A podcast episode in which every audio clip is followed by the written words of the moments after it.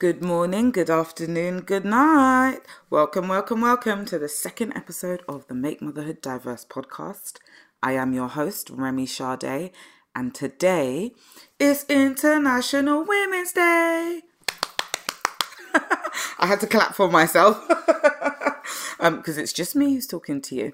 So, this week, because it's International Women's Day, for the Motherhood in the News segment that we do at the beginning of every single episode, we are going to be looking at women who have made the news, not necessarily women who are currently in it. However, the first lady that I would like to speak to you guys about is a space scientist and she recently did an interview with Stylist magazine. I've actually heard of her before, many, many years ago, but I could never remember her name. She is called Dr. Maggie Aderin Pocock and she is also the presenter of BBC4's The Sky at Night. Um, now, for some of you who don't know who she is, or like me when I first of her didn't know who she was, she is a astronomer slash scientist, but basically she deals with you know the galaxy and everything kind of out of this world, for want of a better word. Um, she started working in science and she obtained a degree in physics and also a PhD in mechanical engineering. She is also a mum of one, so she presents this show, obviously, as I previously said, but she also works on um, scripts for TV shows sometimes, and she's currently working on a show um, called Dr. Maggie's Space Adventures, which is about her, obviously, because she's Dr. Maggie. Um, it is about um, a woman who transfer transfers, a woman who travels to um, another galaxy. Interestingly, she has also done a lot of consultancy work because she runs a science consultancy company. And some of the people that she's consulted are like the European Space Agency and NASA. And she is a woman in STEM. Um, she is also a dyslexic, but she says that even though she faces certain challenges, such as that, her number one um, favorite thing about her job is going into a classroom where kids think that she's going to sit down and talk to them and it's going to be really boring and really sciencey and then when they leave the room they can see the wonder in um sorry she can see the wonder in their faces because she's just explained to them all the magic that is outer space. Um i find her particularly interesting because she has beaten quite a few of the odds. She's a woman of color, she's a woman, she's a mum of one, and she has been able to go on and have a very fulfilling career doing something that she enjoys and she has also been able to diversify her skill set. And so although she started out as you know a regular scientist now she works in other industries and it allows her to be visible which is always important which is why we do things like MMD, because people need to be able to see sometimes, or children especially, like she said, need to be able to see people who they can relate to, and it gives them the opportunity to dream. Um, she did a TED talk actually, and she said that she wants to kind of explain to people the power of dreams and having them because for her it was her dream that allowed her to even believe that she could ever become the person that she is today. So yeah, I think that she deserved a little bit of a shout out because she's pretty pretty cool. Now, the second person that I would like to talk to you guys about is an author. And the reason that I've chosen to speak about this author is because she has a particular book that she wrote to her child who unfortunately passed away. Um, and our guest today is a woman who we will be sitting down to talk to about uh, infant loss. Um, and I just wanted to say now, as I understand for some people, this might be a really hard episode to listen to. We absolutely appreciate that although it isn't the easiest thing to talk about, infant loss does affect mothers, and losing a child does not then stop you from being a mum. It just means that your motherhood experience is very different. And like womanhood, there are very different versions of what it can look like, but that doesn't mean anyone is wrong or right. So, the author that I'm going to be talking to you about is a woman called Isabel Allende, and she is a Chilean author.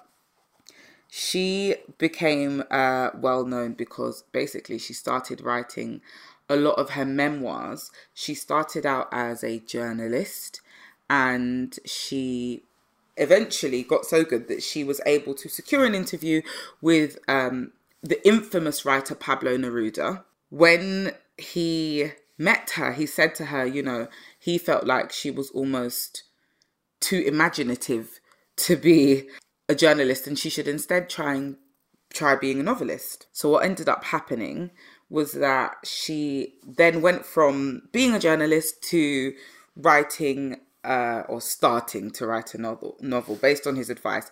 And he said, you know, uh, just compile all of your uh, satirical columns into one book, and that ended up being her first ever published book. And that was something that she absolutely adored doing, and she did for a really long time.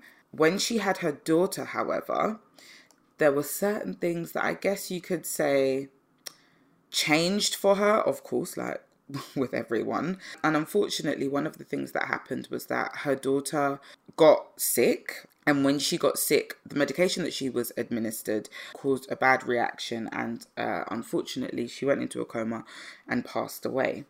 And because of her strong relationship with her daughter, she wrote a book called Paula, and it was a memoir written in the style of a letter to her daughter, but about her own childhood and her own experiences and the things that she, you know, she experienced and she went through.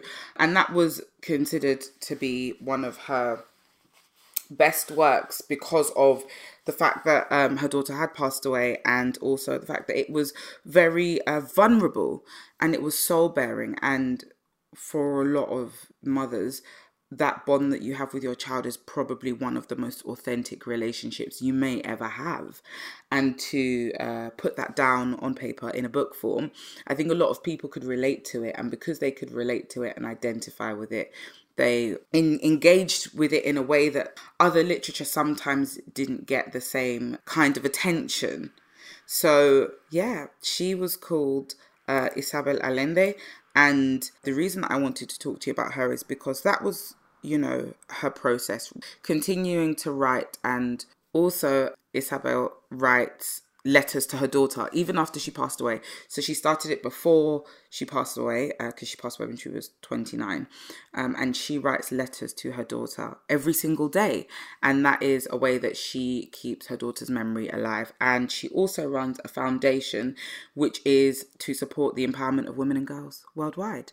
So, yeah, that is the, I guess, profile bio of Isabel Allende. As I said before, our guest today will be speaking about her experiences with infant loss, but she also runs a very diverse ragdoll, um, soft body doll making company.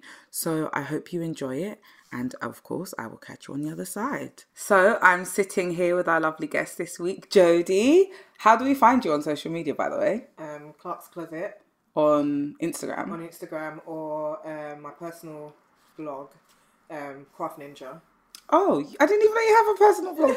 I know you got a personal account, but I thought yeah, that you were just trying it, yeah. to hide from I've the changed, people. Yeah, I've made it. I've opened it up now, so yeah, Craft Ninja. But my business is Clark's Closet. Okay, so it's quite interesting because we are going to talk about Clark's Closet, but Clark's Closet is a business that was named after your baby Clark. Yes. And before you had Clark, you had Hamilton. Yeah.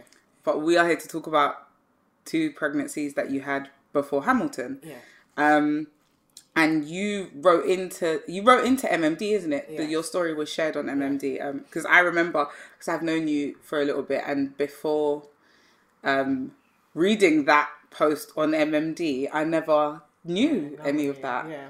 Was that the first time you spoke about um, everything publicly? In publicly, yes. Like I, my girlfriends and we speak about it once in a while, but it's never. Yeah, that's the first public thing I've done about it. How was that for you? Um, when um MMD just started doing like, I'll put your stories in and stuff. That's when I started thinking, oh, I'll write about it. It would be cool. Yeah. And then I was like, no, no, bro, I'm not doing this. I can't do it. So it literally took me about a month. So I would Really? write, delete, write, and then I was like, I'd delete the whole thing and be like, no, I'm not doing it. And then I would write again. It would get too emotional. Then I'd be like, no. I was gonna say to you, was it even though it was the first time you publicly spoken about it, because you'd spoken about it privately, did that still make it as hard to write about, or was No, it? because even when I speak about it privately, it still brings me back to that exact day when it happened. Mm-hmm. So it's always fresh in my mind. I remember every single detail. I remember the times, the date, what the weather was like outside, what I was Mm-hmm. wearing, down to my knickers, everything. I remember every single detail. It's something that is literally drilled into my into my mind, and something I don't think I'll ever forget. So this is what we're talking about, by the way, is um, infant loss. Um, and we just like had a bit of a conversation before we started recording because this is like a very sensitive subject, and obviously because we're personal friends, like it's not the easiest conversation for me to have, knowing that you know it's it's something that is um, very personal and emotional to you as well. Um, and I obviously don't want to upset you, but as much as you're willing to talk about, or even if you could just explain why it happened because a lot of people don't have medical answers for things like miscarriage or infant loss or any of those things. So, what was the situation surrounding your pregnancies and how they ended and stuff? So um, when I um, had my first um, baby, when I lost my first baby, because I don't consider it as a miscarriage. yeah. When I lost my first baby, um, they thought they weren't clear that I may have an incomplete cervix, and they said they were just monitor me um, if I ever had another baby. So, was this after This you after after, had- he passed uh, away that yeah, you yeah. okay? So um, yeah, they they weren't sure. They just thought, oh, maybe it was just bad luck, and my body had just decided that it was going to go into labour that day. Um, but that wasn't the case. Mm-hmm. But they didn't know, and as you know, it's preg- with pregnant women, you can never you can never be sure unless you it's actually investigated. Yeah. So um, I just left it at that. I didn't think I would get pregnant again the following year. Oh, was that how soon after? Yeah, it was Oh, the it was the next year. Yeah, Okay. yeah. So it was. And it was the same, the same that they thought you had it incomplete. So what they did in the the second time is they monitored me. But in monitoring, they didn't monitor me frequently enough. It was every two weeks I would go in, they would check the length of my cervix, and everything was fine. But those two weeks of them monitoring me, I had no no checkups or anything. So it only took a couple of days after them checking my cervix for my cervix to start to open up again. Okay. And so, obviously, you have ha- since those children were born and unfortunately passed away. You've had two more children. Yeah. Um. So, what did what was the difference in? So, um, when I had my when I was pregnant with Hamilton, I was a bit adamant about what I wanted them to do. So I when I first found out I was pregnant, I didn't say anything for ages. So I found out I was pregnant when I was about four, five weeks pregnant. I said nothing until I was eight weeks because I just didn't want to rock the boat. If I thought if I put it out there into the universe, it's going to happen all over again. And I was on pins and needles as I was with the pregnancy before. So I went to the doctor and I said I've got um I've lost two babies. They said they um in the second pregnancy that it's a, I've got an incomplete cervix and I'm gonna need a stitch. So I said to, I said to her I want this, this, and this done. Did you have your stitch in your second pregnancy? No, I had it in my third with Hamilton. Ah, okay. So they monitored me in my second pregnancy because they still weren't 100% sure. So they was they said that if it got to a case where when I had my next scan and they saw that it was becoming shorter, then they would put a stitch in or give me steroids. I see. But by the time we got around to the next, even before the next appointment, my cervix had opened. And you you explained to me that there was basically both of your first two children were born at the same gestational time, roughly Around, give or take yeah. a few days. Yeah.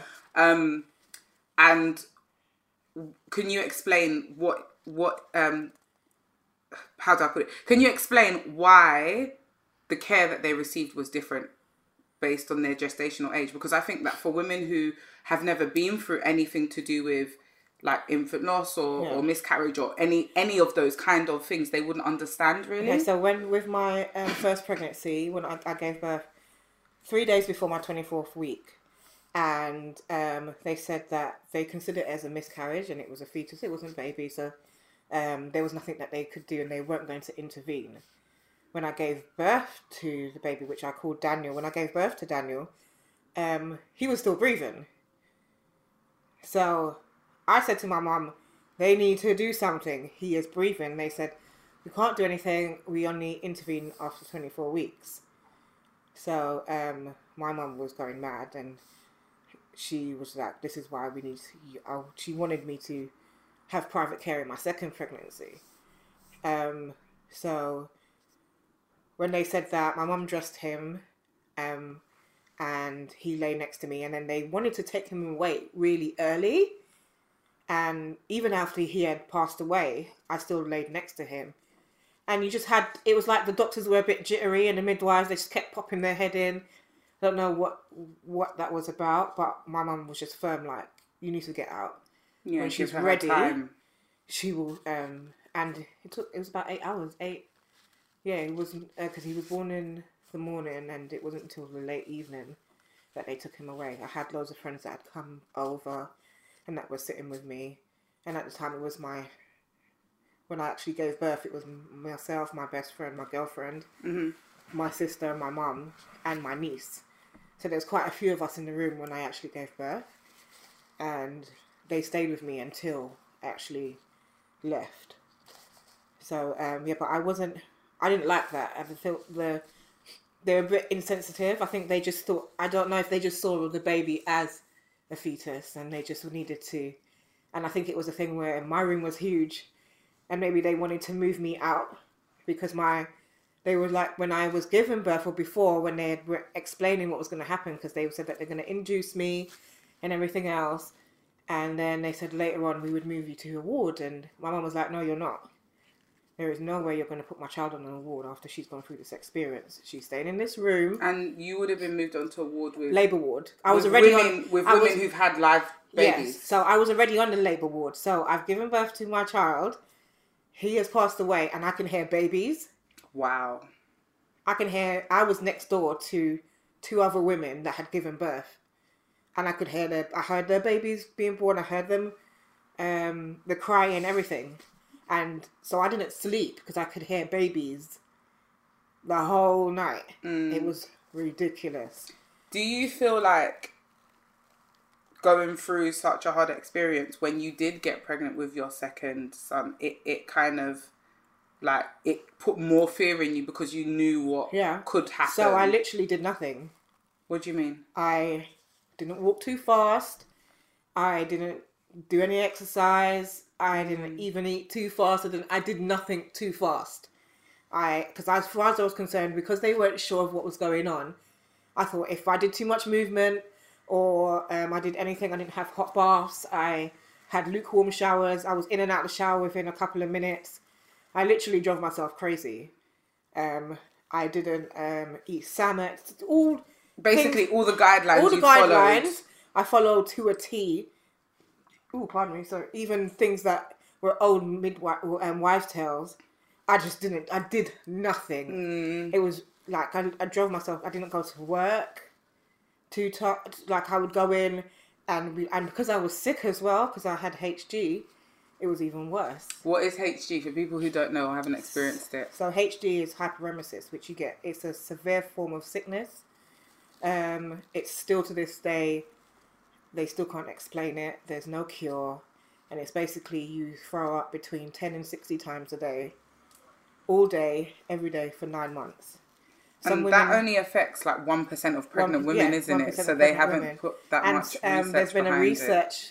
Um, the other day, I think something came out to say that they think that it's more psychological, and it's not. It's literally Sorry, yeah. This there was a there was a there was some kind of paper or something that came out to say that they think that it's psychological as well. It's not just medical. Well, because it only affects one percent of labour labouring women. Um, yeah, the- funding into it. yeah, there, there's not much Yeah. research, but um, I feel like um, the Duchess of Cambridge had it, and that made it quite Yeah, Like so be- a lot of since- people became since- aware of it since Yeah. she's had. And she- Amy Schumer, is it Amy Schumer, the comedian? yeah, She has it, and it's but she's actually blown it out of the water as well. But she's stateside, so there's Yeah. women over here. There's little communities, even on Instagram, which I only found out about the other day, and they um they have been trying to get funding and do charities Mm. and stuff because it literally you can have organ failure. Yes. you can have organ failure. You can have organ failure. You can miscarry.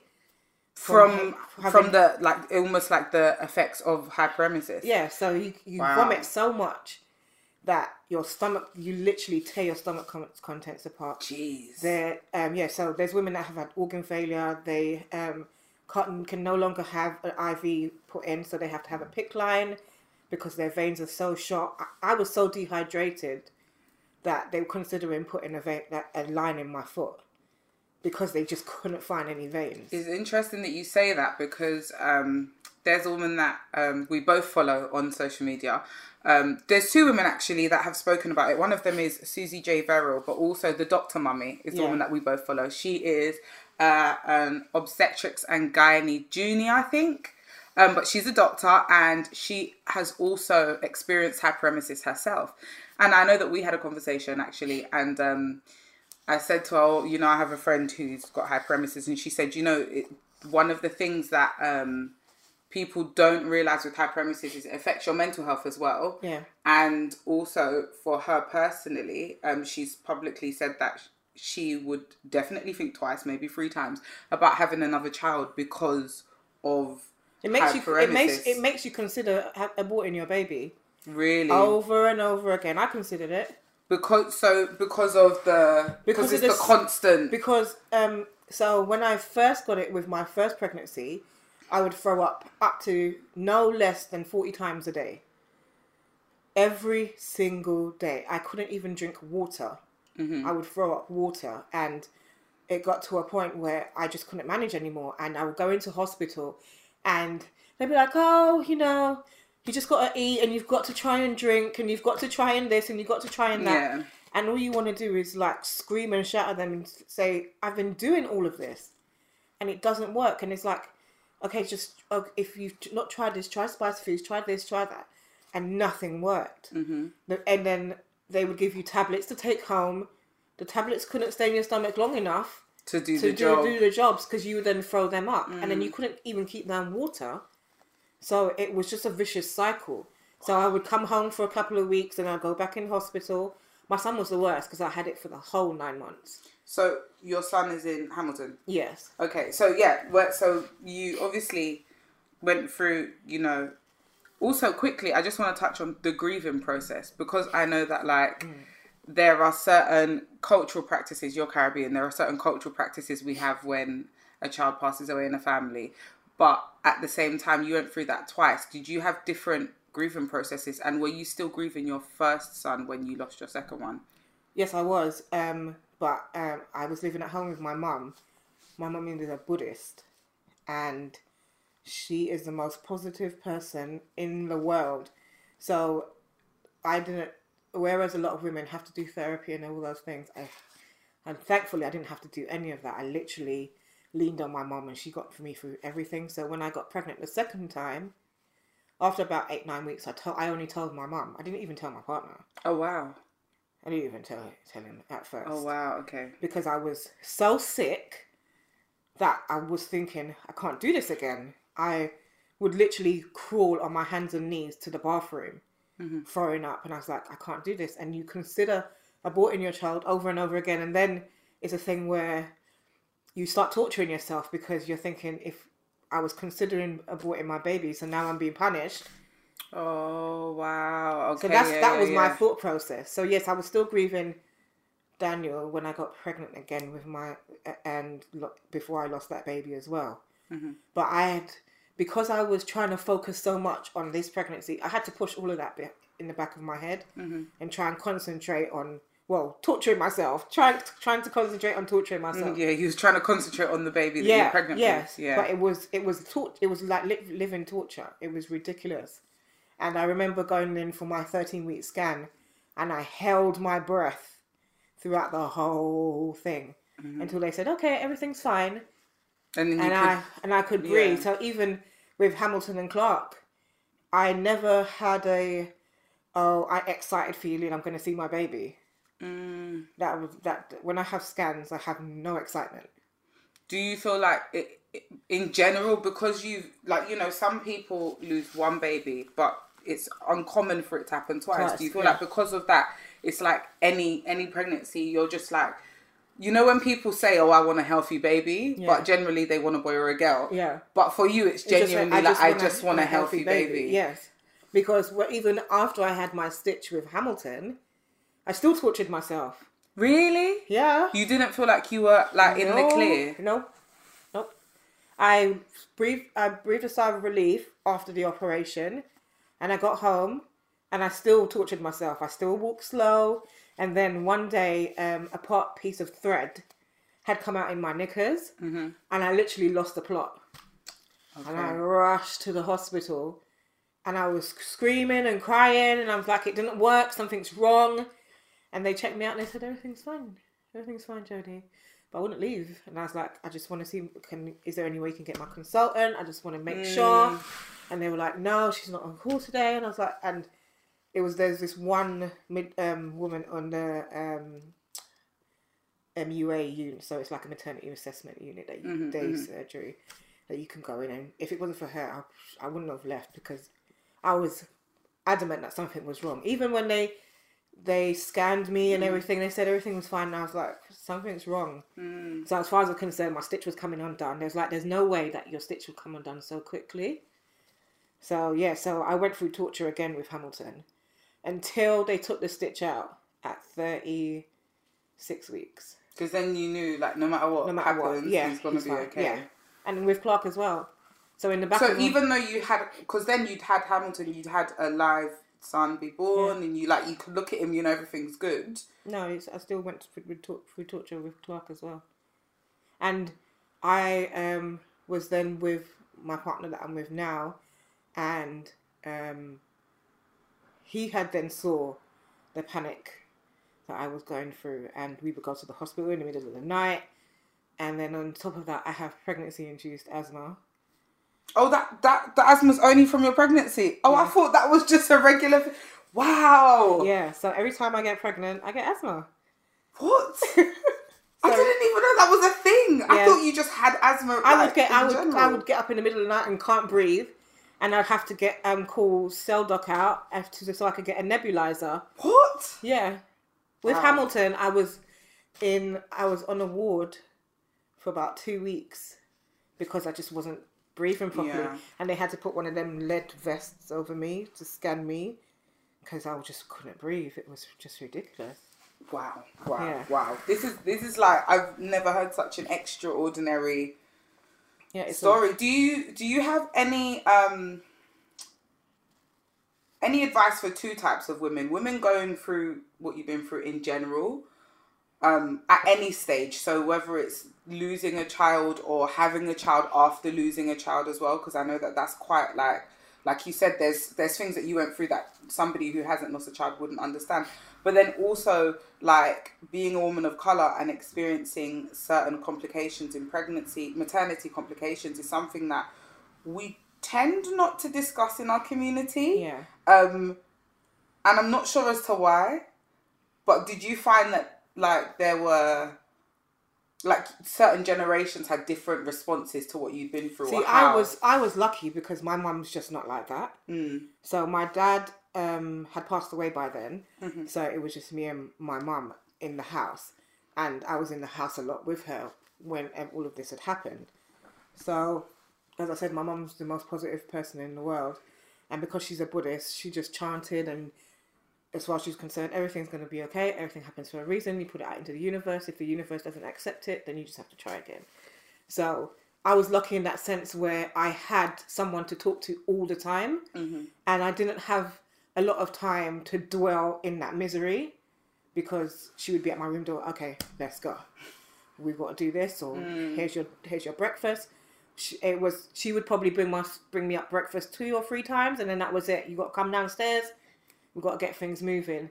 And then she did ask me, "Do you want to do counselling?" I do suggest there are different ways you can do counselling. You can um, speak to an elder or a priest or something. Because I think within the black community, there are there are some certain people they will turn to, like their pastor or someone Yeah, faith. with their faith. But um, the older generation, I think, um, not necessarily my mum's, but my maybe my nan's generation, not talk about, not talked about at all. So um, even when I would go over to see my nan and stuff, it's not something that I would ever bring up. And because it would be okay, all right, it's all right, you're fine. It would be that response. It wouldn't be, oh, how do you feel and um, how um, what did you um, think it would happen if you experienced it again? Or it wouldn't. It Yeah, there, have a- wouldn't be an explorative no, conversation there about it. No, there wouldn't be any of that at all. It would just be like suck it up and move on. You're a strong black woman, and these things happen, and that's what we're. That's what we've been told from such a young That's age. such a dangerous rhetoric, though. Yeah. like it's it's. I know I know it to be true, but it's it's such a dangerous like like you're a black woman, you'll be strong. yeah, Yeah, but still, like because went like even trauma. even with us from a young age, where we even say ourselves. yeah, I'm a strong black woman. Like nothing that happened, I cannot deal with because some way, somehow, as a black woman with everything weighing on my shoulders, I will get through it. And that narrative needs to change because it is killing us. yeah, It's literally killing us, and we don't see it. And until more people start talking about it and really uh, that we are able to be vulnerable and that we can cry, we we can talk about our feelings. We don't have to be strong for everyone else. That is going to change, but until then, it never will.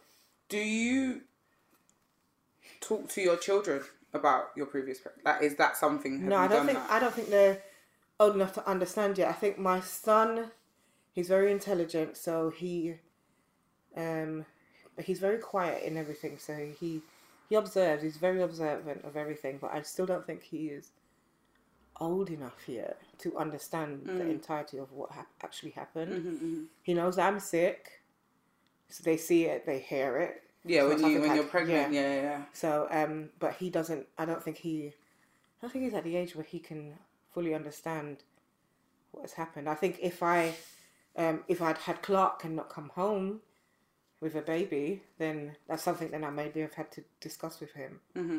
But it, thank God, I didn't have to Yeah, do that yeah, with Clark. But yeah, it's not something that I've really had to. He knows.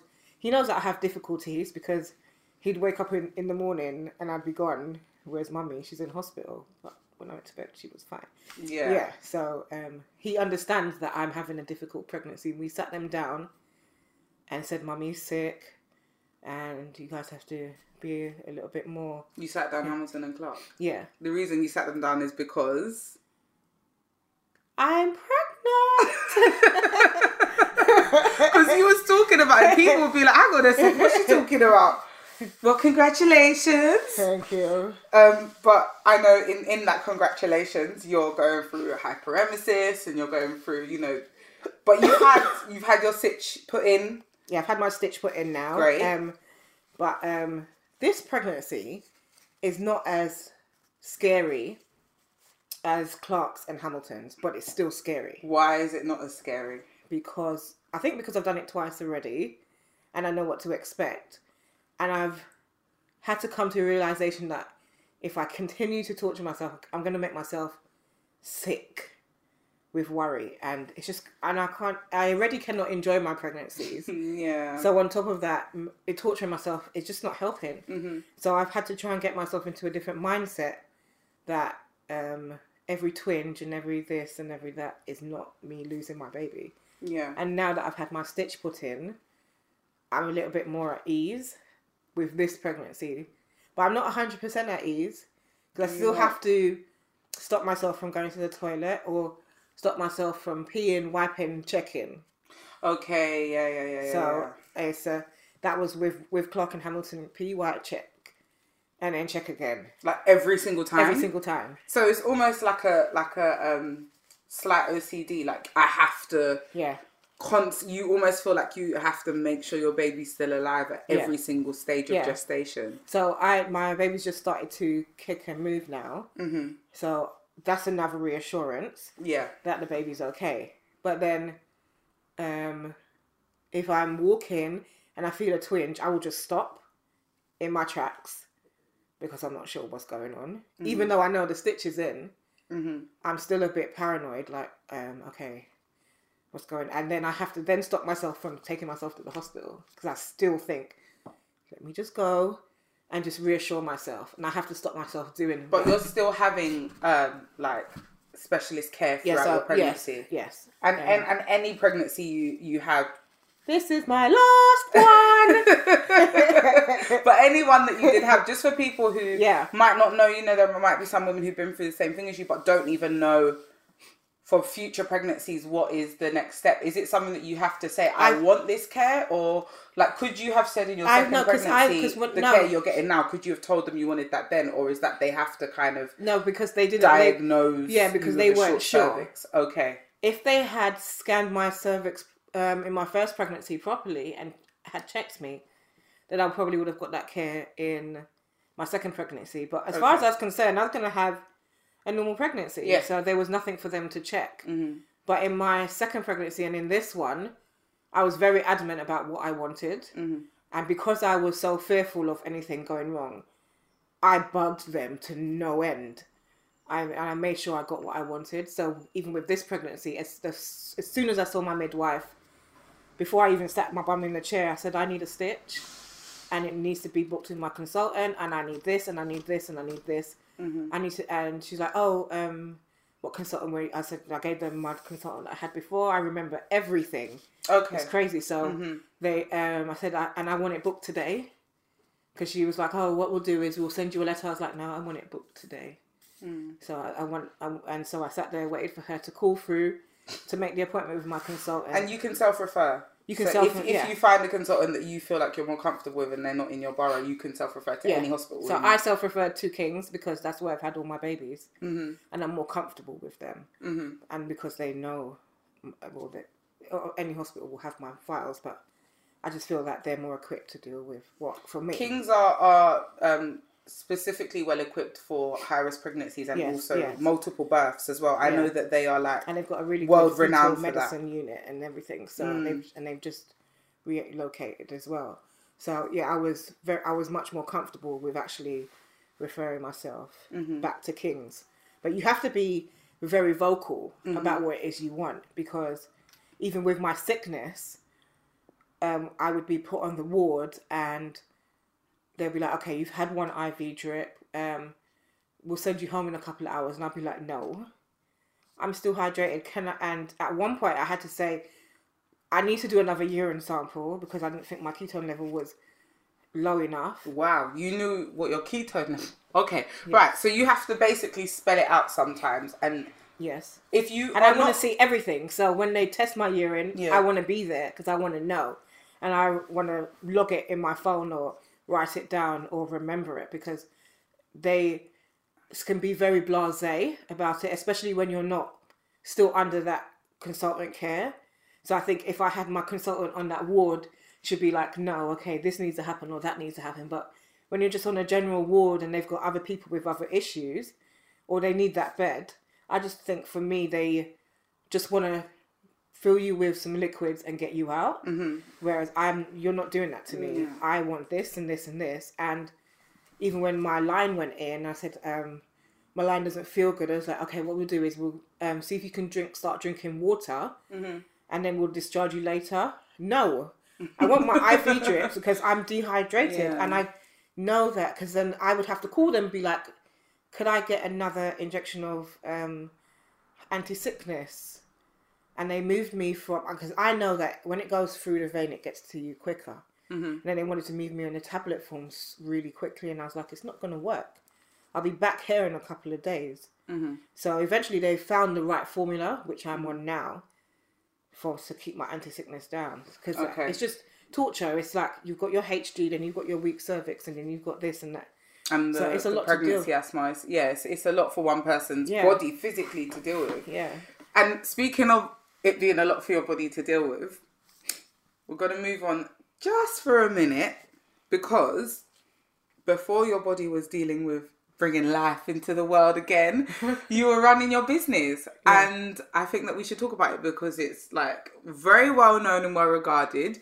And your Clark's Closet, and what is it that you do, and what is your like your business's ethos, and why did it start? Um, I well, it's first started because it's a fun. Uh, when every time I tell this story, people were like, "What? That doesn't happen." What? So my daughter was about four months old, and I was making her little hair bows and everything, and putting them in, and I was like, I wanted like a little rag doll for her, something that I can take in the buggy with her, and she'll love, and she can throw around, something that she can throw around, quite well made. I didn't want a hard body doll. I just thought she was too young. Yeah. So I was um, walking down the high street. I saw a charity shop. I went inside the charity shop. They had rag dolls all in the front, but they were all white. So I went in and I said, Do you have any black rag dolls? And she was so excited and she said, Oh, yes, we've got some in the back. We just haven't put them out yet. Now, we're not in, we're in South London. we're not up north where it might be like, okay, mm, we're in a multicultural society, so these things should not still be happening, but of course they still do. So anyway, she bought out a, a gollywog, and I was. Sorry, she bought out a what? I'm sure I told you this. You know, you never mentioned the bit where you you said she bought out a So she was like, "Oh, here it is,"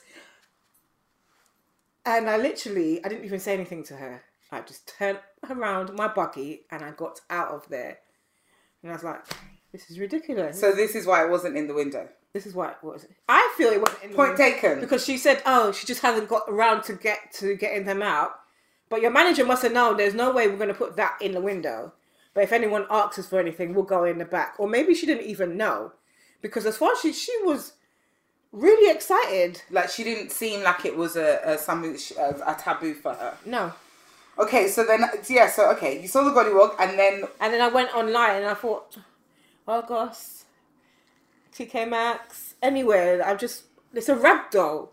It's not like, okay, I know that um, when I was young, hard body black dolls were hard to get by. So we used to go, my, I used to get them sent from the States or even Amsterdam. And hard a hard body doll is a baby born or a baby animal. Yeah. Just yeah. so, so people know what Yeah. the difference is. Yeah. So um, they didn't. There was I just couldn't find any. There was just none. And I've got a I can sew. I've always been able to go sewing background. My um, sister is a graphic designer and a fashion designer. We've got sewing in our in our family. So I thought, okay, I can do this myself. So I taught myself how to make dolls. I made one for my daughter first. The, my first ever doll. No one's seen it. It is horrid. really? no, I want to see it now. it looks like a voodoo doll. Stop it. so, how long have you been doing Clark's Closet now then? So my daughter's um, four and a half. So just um, about when she was about five six months, I started making dolls, and I started making really small dolls. They were like spoon body dolls. I still make them now, and I made one for Clark, and I used to have it in her buggy, and then someone would be like, "Oh my gosh, that's so nice. Where did you get that?" And I was like, "Oh, I made it." Oh, can you make me one? And at the time, I was like. I'm not making any dolls. I just wanted to make something for my daughter at first. So I said, teach myself how to um, make dolls and do it f- for Clark. And that was that. And then it just kept happening. And then I would make her headbands and tutus and all kind of things. And and everyone just kept asking. I was like, okay, let's do this. And that's where it started. And think- now you make dolls with five shade ranges. She has mixed race dolls, black dolls, white dolls, Asian ones too, Oriental. You have dolls with vitiligo. You have Yeah. dolls that represent children with cancer as well. Yeah. You made some limited edition ones from the Black Panther series. She's got animals as well. You gifted my child an elephant. She's also got bum bags. I'm just trying to reel off your whole inventory here so Yeah, people so it really started know. with it's, yeah, it started with a doll, and now it's You got I've neck pillows for traveling, Yeah, and yeah. you got one other thing I'm thinking of. You got one other pillows. pillows, yes, doll face um, cushions, yes, Amazing. yeah. Obviously, you're pregnant at the moment, so you're just selling old stock now, aren't you? Yeah, so at the moment the sto- the store is just on sale at Okay. the moment because I literally Oh, everything's on sale. yeah everything's on sale. Oh, So- did you hear that? Everything's on sale. What's the website? Clarkscloset.com. .co.uk. .co.uk. yeah, so and there will be a few other things that will be going up in the next um, week or so that I've actually found in the cupboard, but um, yeah, I couldn't do anything. I literally have to. I've had to put Clark's Closet on hold because even yeah with and the thing is with hyperemesis as well is it's not just the throwing up. Mm-hmm. I could turn the TV on and a light there might be a blue image or a purple image, and that will make me throw up. Is that a thing? Yep. Colors. Certain colors make um well now I'm it's I'm for some reason my pregnancy hasn't with HG is not as bad as it has been with my others. Mm-hmm. And I just think uh, I don't know if it's the new medication that they've given me, but even so, sometimes I can turn on TV, and I feel like I'm gonna throw up. This just, is mind blowing. Yeah, certain noises. If the when I first was getting really really sick, the bell would go and it would shoot through my whole body. Wow. And I would run to the toilet and throw up. Wow. I have to have my phone really dim and my phone is eh, and even the the, the tone, ringtone is not as loud as it usually is because my body can't handle it so basically it's like it sounds like hg just heightens all, all of your, senses. senses every single one every single one so no matter how much food i eat i never feel full because everything tastes the same so I, my taste buds are completely shocked so I'm never hungry, but I know I need to eat. This is amazing. This is this is this is this is mind blowing and amazing all at the same time. But like, thank you for coming and talking to me just about like yourself and everything that you've been through and sharing it. And um, if somebody has been through something similar um, and they don't want to get support from some of the places that we've spoken about, are there any places for people to get support. I'm going to do some research and I'll let you guys know at the end of this episode. But I was just wondering if you knew any. For, for me, I don't. I, I've never. I've always just had family. Okay. Um. Did, but I know the that hospital... there are groups. There okay. are groups that the hospital. Um. I think when you're doing your antenatal and stuff, there are groups.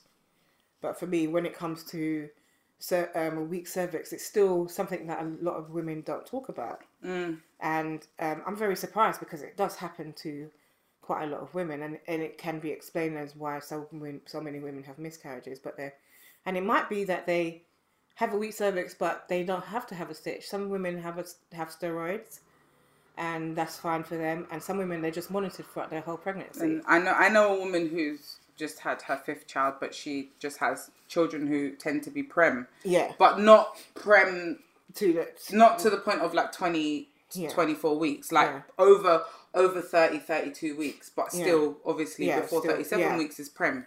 So I know that there's there's various different ways that you can be affected by some of the things that we've spoken about in this episode and in this chat. But thank you for talking to me and sharing, and congratulations once again. Thank you. and uh, the baby is due in the summer, so I guess Clark's Closet will be back some point after that. No. No. No, Clark's Closet will be back in the next month or so. Oh wow, really? Oh, okay, that's yeah. soon. Um, as soon as I I'm starting to um be able to handle my HG a bit better than I don't know. I don't know if it's because I'm getting older or I, I don't know what's happening, but or it's the medication. But there is no way I am putting that on hold for until the baby's here. Okay, so watch this space. Yes. Definitely. By the end of March, Clark's Closet will be back watch this space. we'll watch this space. Okay. In the next couple of months, yes, it will be back, but it's not going to be until after the baby's born. Okay, thank you for talking You're welcome. to me. I hope you enjoyed our chat with Jodi. If you'd like to find out more about her, you know where to find her. To close this week's episode, we are going to hear the story of a woman called Sariette. And the reason that I chose to share her story this week is because when I originally read it on the Make Motherhood Diverse Instagram feed, I felt like she was incredibly strong, but also incredibly brave. In addition to all of that, I felt like this is something that not many people would do, but it's pretty damn powerful. My husband was diagnosed with motor neuron disease a year after we got married, just as we had started trying for a baby.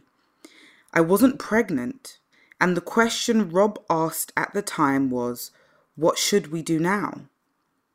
His biggest wish in life was to be a dad, and I wanted the family we had planned on having, so there was never a debate. People wanting to help offered their expert opinion, telling me it's hard enough raising kids in a normal household with two healthy parents and that I shouldn't bother unaware I was in fact already pregnant and already scared. My husband passed away a year ago. Our daughter was only 11 months old at the time. And I can look back and be proud of our choices. She may be a child to a one parent household now, but she was born to two very loving parents. And she gave me a reason to get out of bed during the darkest days. She gave Rob a chance to taste parenthood, and she gave me a bit of him to hold on to forever. That is the end of the Make Motherhood Diverse podcast. Thank you for listening. I am your host, Remy Sade. You can find me on social media at Books Baby and Back. And of course, you can find the Make Motherhood Diverse blog, which is www.makemotherhooddiverse.com. The Instagram handle is at Make Motherhood Diverse. And the email address, if you'd like to send in your submissions to be featured on the podcast, is mmdpodcast at gmail.com. Thank you. Bye bye.